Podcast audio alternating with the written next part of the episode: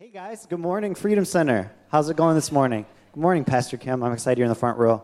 I need a lot of energy from you this morning to get through this sermon today. So, hey, I'm Pastor Josh. Uh, my wife and I get to be the creative pastors here at Freedom Center Church, and we are so excited to get to kind of share with you a little bit about today. Um, good morning, live stream. It's nice to meet you and nice to see you guys today. I'm always behind the scenes, I'm always praying for you guys, and it's so exciting for you to be here this morning. Right in the chat this morning, what did you have for breakfast? I want to know what you had for breakfast this morning. Jesus for breakfast this morning. Amen. Amen. That's awesome. Hey, uh, we get to hear stories like Rachel's story all the time in the creative ministry, and it's incredible. Like 20 years ago, things like that didn't happen. Like if you wanted to reach somebody uh, at church, you needed them to walk through your doors to come to church. And now you can literally get online and type church.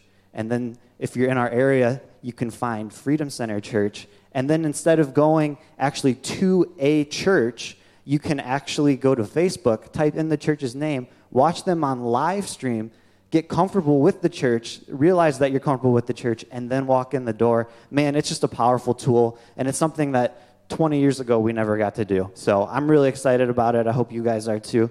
How many of you know what this thing is? If you, by a show of hands, how many of you know what this thing is? I got some claps, some amens.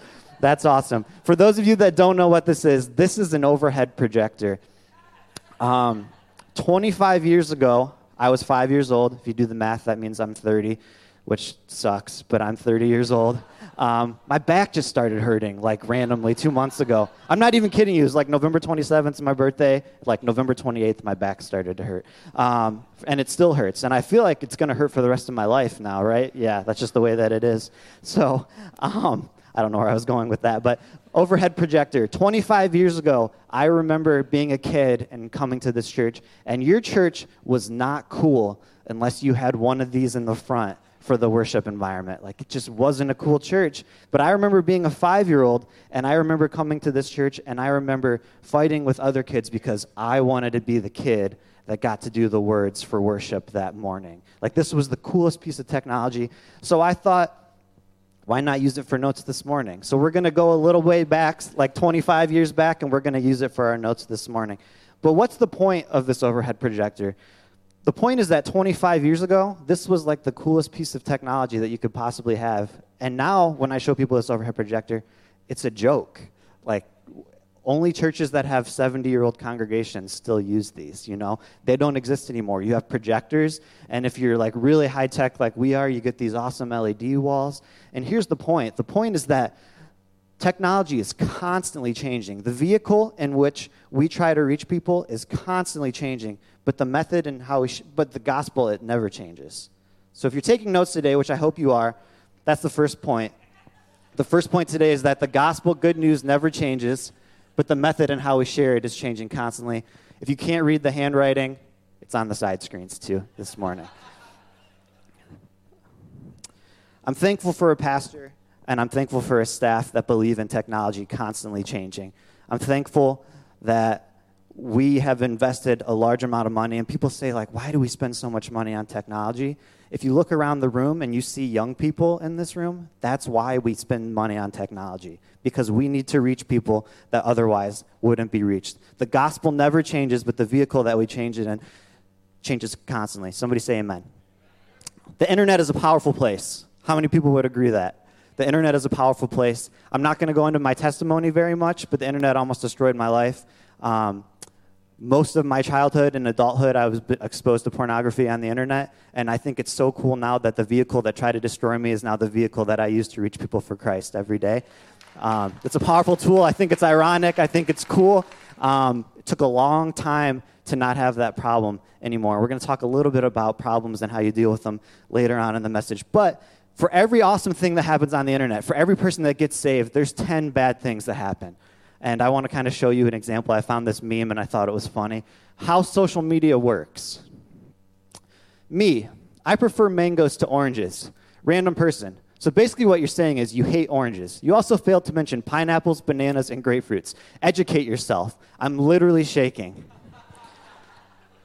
How many of you have seen that person on the internet? You post a picture of your baby, and they say, Hey, that gate doesn't look safe. Maybe you should Maybe you should move it somewhere else. Or you post a picture and you're standing in front of a store and you don't have a mask on. And somebody says, Why don't you have your four masks on? You know? Like that's the way that the internet is right now. I'm currently reading a book. It's called Help I Work with People. Um, by Chad Veach is the name. Uh, it's a leadership book. I'm going to read you this story. It's the story of the man, the boy, and the donkey. The story begins with a man and his son walking to market with their donkey. Along the way, someone laughs at them for walking rather than riding. So the son climbs up on the donkey. Someone else criticizes the son for making his father walk, so they switch places. Another person then ridicules the father for riding while the son walks, so they decide to ride the donkey together. That naturally brings criticism in defense of the poor animal. How many people know the poor animal people on the internet? Um, so the man and his son eventually decide to carry the donkey between them on a pole. That ridiculous decision makes everyone laugh at them even more. Eventually, the donkey breaks loose, falls into a river, and drowns. What's the moral of that story?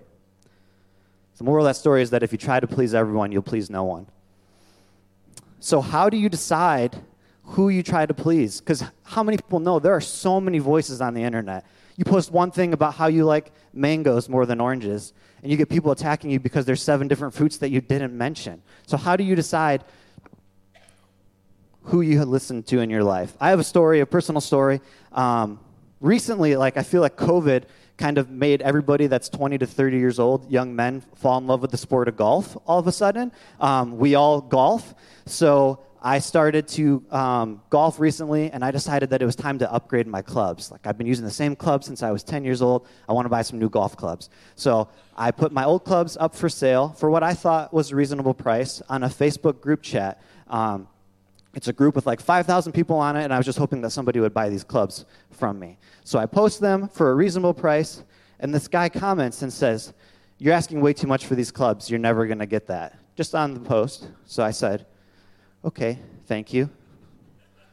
Move along. Like, I'm pretty sure it's an accurate price. I've done my research. Um, so he comments back, I see that you work at a church. And all churches want is money. So now it makes sense to me why you would ask for, for so much for the golf clubs. To which I said, okay, thank you. Move along. He then responds again, and since you work at a church, you're probably a child molester. How many people know the internet is a crazy place? Okay? I'm putting golf clubs out for sale. 20 minutes later, I'm being accused of being a child molester. In 20 minutes. The internet is a crazy, crazy place. And how do you listen to people's opinions and who you listen to is uh, hugely important. If you know who you are, you know what to do. When people give you opinion, you don't have to listen to it. When people tell you things on the internet, you don't have to agree with everybody. When people are upset with decisions that you make, you don't have to care.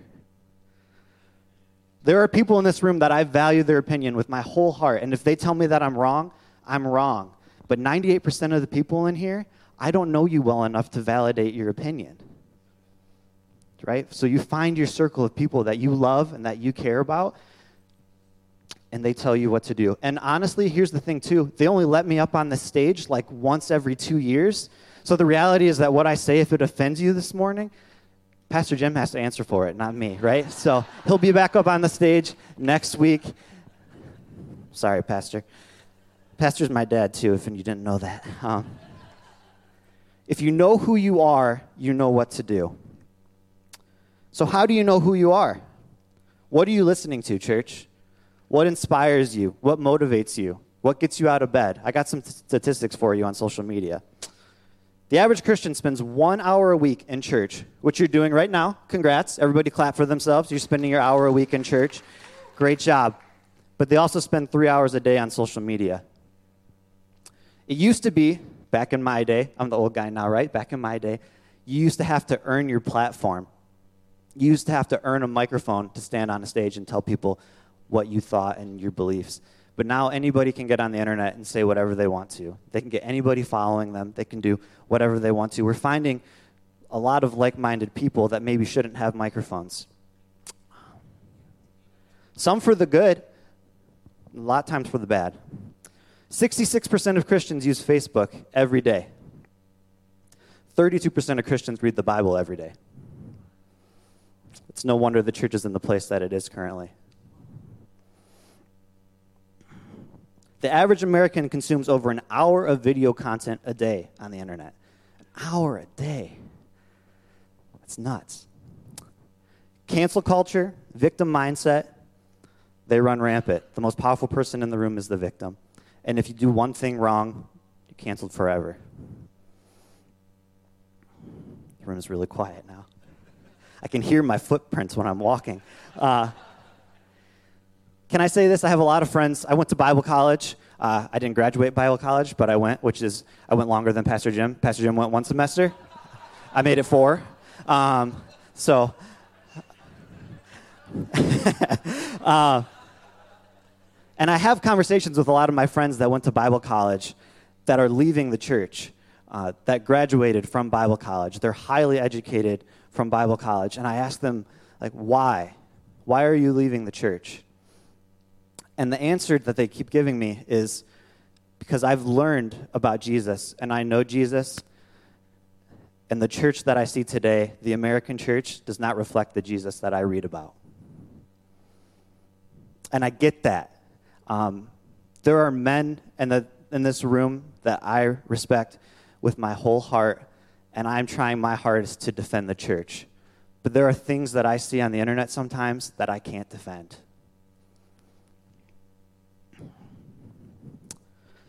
Let's read some scripture. Uh, open your Bibles to Matthew chapter 4, verse 1. It says, Next, Jesus was taken into the wild by the Spirit for the test. This is out of the message translation. The devil was ready to give it. Jesus prepared for the test by fasting 40 days and 40 nights. Let me stop right there. Some of us have some unanswered prayers in our lives. And we say our 30 second prayer before bedtime, and we wake up in the morning and we expect to have our prayer answered. Um, this is Jesus, fully God, fully man, direct contact with the Spirit of God while he lived on the earth. And he knows a test is coming, and he fasts for 40 days and 40 nights we could all pray a little bit more to have our prayers answered. That left him, of course, in a state of extreme hunger. Yeah, no, 40 days without food, which the devil took advantage of in the first test. Since you are God's son, speak the word that will turn these stones into loaves of bread. Jesus answered by quoting Deuteronomy. What did he quote? Deuteronomy. He didn't quote the office quotes. He didn't quote the 10 failed policies of the Biden administration.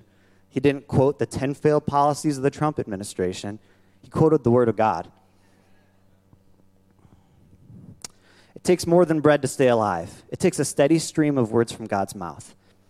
For the second test, the devil took him to the holy city. He sat him on top of the temple and said, Since you are God's son, jump. The devil goaded him by quoting Psalm 91.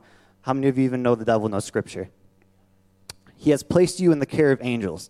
They will catch you so that you won't so much as stub your toe on a stone. Jesus countered with another citation from Deuteronomy. From Deuteronomy, not from sports statistics, not from history classes, from the Word of God.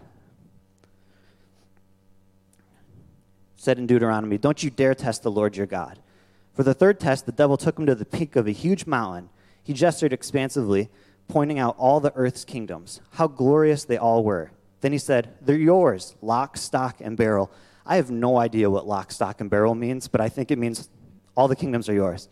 Just go down on your knees and worship me, and they're yours. And this is why I love the message translation. Jesus' refusal was curt Beat it, Satan. He backed his rebuke with a third quotation from Deuteronomy. Again, from Deuteronomy Worship the Lord your God and only him. Serve him with absolute single heartedness. The test was over. The devil left. And I love this. And in his place, angels. Angels came and took care of Jesus' needs. Guys, you don't think Jesus was hungry? Like you don't think he wanted to call on angels and just have them defend him right away? Of course he did. But listen, discipline is important, and Jesus was so disciplined. If you're taking notes, please write this down. This is really good. Like if you're going to tweet anything after this service, tweet this line right here. This is really good. Discipline is choosing between what you want now and what you want the most. Do you know what I wanted the most? whenever, or what I wanted now when that guy on Facebook called me a child molester. First of all, he was like 75 years old, an old, frail guy, lived up in the Flint area. I wanted to say, What's your address? Let's talk about this. Let's have a conversation. I'm going to bring my good friend, Pastor Carl, and we're going to have a conversation about this. right? But I didn't do that. And you know what's crazy is all these other people can see the chat and they're defending me. Wow, this guy's really out of line. What is he doing? Why is he doing that? But you know what? People didn't see me respond. They didn't. And maybe somebody clicked on my profile. And maybe they saw that I work at a church. And maybe they saw that I worked at Freedom Center Church. And maybe they clicked on Freedom Center Church. And maybe, just maybe, they clicked on a live stream. And maybe because they clicked on a live stream, they saw a message and a gospel that they wouldn't have heard otherwise. What do you want now versus what do you want the most, church? Do you want revenge or do you want people to hear the word of God? Do you want to tell people about your religious and your political campaigns, your political views? Or do you want people to hear the word of God? Do you want people to be reached that aren't going to be reached? Or do you want to feel like, oh, yeah, I showed them? Because let's be honest, whenever you're posting your political views online, whenever you're posting your mask views, you're not changing anybody's opinion. You're not. What you're doing is you're talking to, an, they call it an echo chamber. You're going to put your post on, and then somebody that has the same view as you is going to put your post on and they're going to comment and they're going to like and you're right all the liberals are wrong or you're right all the trump supporters are wrong right white supremacy. It's not it's not about who you voted for for president. It's about who your king is.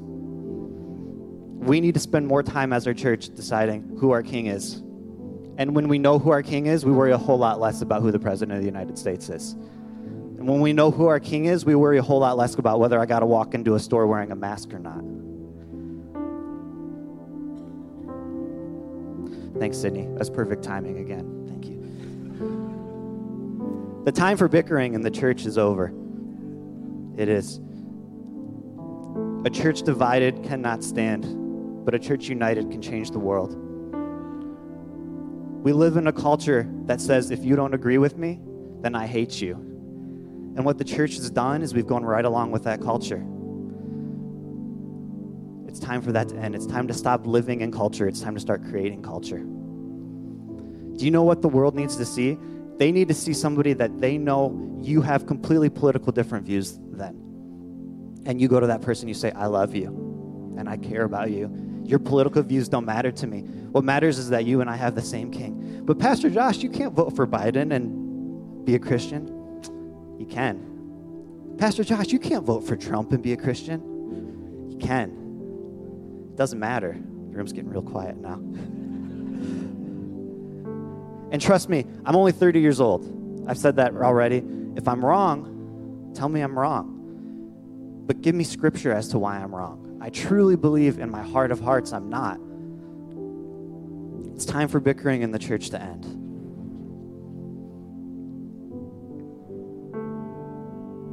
It's time to stop saying what's wrong with culture and it's time to start creating it.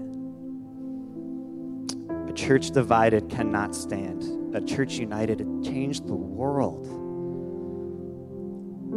We need a church that people look different in. They have different political opinions. They have different mask views. They have different ideas of what the world should look like. Because I promise you, when we get to heaven, it's not going to look like a Trump rally. It's not going to look like a Biden rally mainly because there wasn't anybody at the Biden rallies. But it's not going to look it's not going to look like either of those guys. When we get to heaven and God wipes every tear from our face, he's not going to say, "Well done, good and faithful Republican." He's not going to say, "Well done, good and faithful Democrat."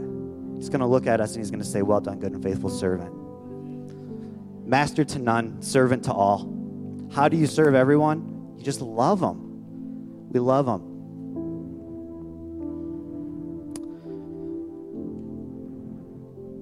Uh, when I preach, I don't preach for very long.